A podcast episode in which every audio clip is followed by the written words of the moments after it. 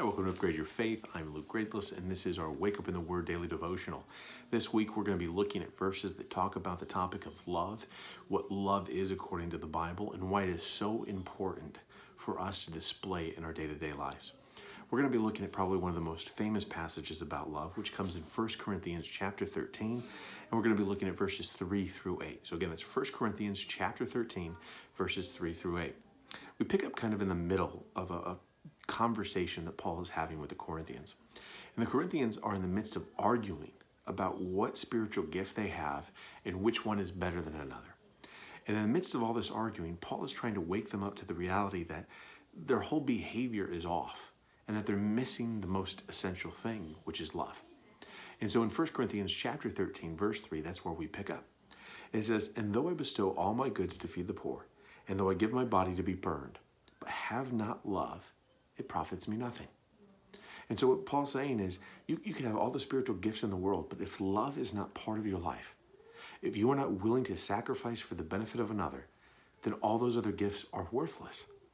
Love is the basis of this all. And in fact, we see that throughout Scripture.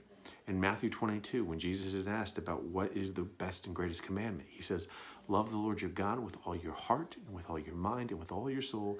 And the second is like it, you shall love your neighbor as yourself. And in fact, even there, he's quoting Deuteronomy when his father says that love God and love people is the core of the faith. And so then Paul goes into explaining to us what does love look like? He says, Love suffers long and is kind. Love does not envy. Love does not parade itself. It is not puffed up. It does not behave rudely. It does not seek its own.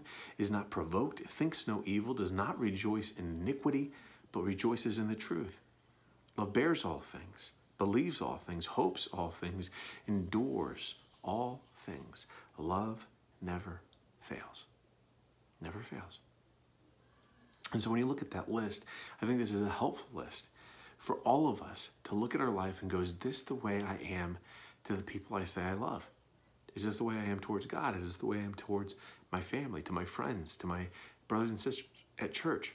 Do these characteristics sound like me? Now, look, we're all going to mess up. We're all going to have shortcomings. We're all going to fail at moments. But the reality is, when we see things like this, these kind of adjectives, these kind of descriptions, we should use them as a measuring stick to go, is this the way I'm acting in life? Right? If the Holy Spirit is present in us, what we know is the fruit of the Spirit will show itself. There's no doubt about that. What we need to work on, though, is each and every day to become holier and more pure and make sure that we're really letting the love of God shine through in our lives. Especially because of the moral standard by which God has us live, there are so many things that in this book are called wrong, right? We don't believe in homosexuality. We don't believe in sex before marriage. We don't believe in greed. We don't believe in lust. We don't believe you should be building your life on power. We don't believe you should be chasing after money. We don't believe you should be pursuing vanity, right? There's all these things that basically the whole world thinks are good. And Christians come in and go, well, no, according to God's word, those things are bad.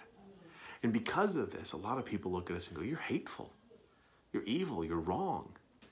And what we need to show is, no, no, no, no, we're not. There's a standard by which we live by. And honestly, we fail it many times.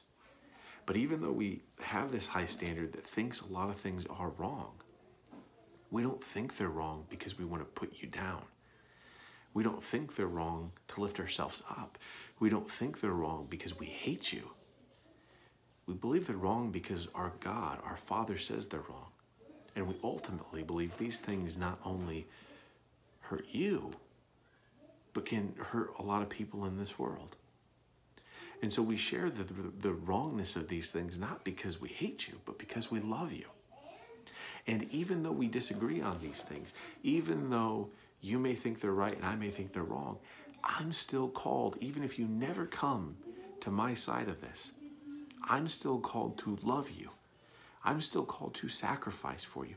I'm still called to do the very best I can to show you that I care about you. That's the Christian walk. And so I think that's why it's so important for love to shine through in Christians, is because we are so strange, we are so weird, and we do believe things that people don't believe. So if we just have all of these other rules that nobody else follows and no love, we will look like these out of touch, strange, hateful people. But when people see that, yes, we have a different standard, but man, We love those that don't even live by our standard. I think that will shake them to their core. I think it will speak to their hearts. And I think it gives God a wonderful opportunity to introduce himself to them and to hopefully make a connection with them that could change their lives. So again, let's let's look at some of these things here. Love suffers long. It is kind. This goes back to what I've said before. Love is sacrifice. It's not about comfort, it's not about pleasure. It's about my willingness to go through pain for you. I will go through pain for you. It's kind. So it has this positive focus on it. It doesn't envy. It doesn't parade itself and puff itself up, right? Because of the nature of sacrifice, because your desire is to, to serve others, you're never trying to lift yourself up. You're trying to help others. It does not behave rudely. It does not seek its own. It's not provoked. It thinks no evil, right? So it's it's not just, hey, I'm going to say everything's good to make you feel good. I love you, I sacrifice for you, and I have kindness, but I still stand powerfully by what is right and what is good.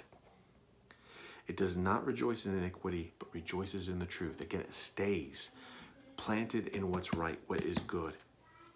Love bears all things, believes all things, hopes all things, endures all things, and love never fails. So, what do we learn? Love is an unbelievable force, so powerful, so strong. And why does it never fail? It doesn't mean that everything in this world will go right if you're a loving person, but what it means is the love that you have for others can never be taken. The love that you have for someone, the willingness that you have to sacrifice for them, there's not a single thing in this world that can ever take that away. And so, brothers and sisters, I encourage you yes, stand on the word of God, and yes, do right. Call out evil, call out injustice, speak the truth, but make sure the way that you do it and how you do it and the way that you live, especially with people who aren't of the faith, that they see in our words and our actions that we love them. When you look at the life of Jesus, that was the most amazing thing about him. He never sinned, and he called out sin everywhere he went. But the way that he did it was so such that he drew sinners to him. Often the people who would be considered the worst by society, he was able to break through their hearts and show them, I will stand by what is right, but I love you. And so many people responded that and said, I love you too, Lord. And so I encourage you, show that in the way you live today. Show that to your family, show it to your friends, show it to your coworkers, show it to your neighbors. Let's show them what real biblical love looks like. Thanks for spending a few minutes with us today. May God bless you, may God use you, and we'll see you soon.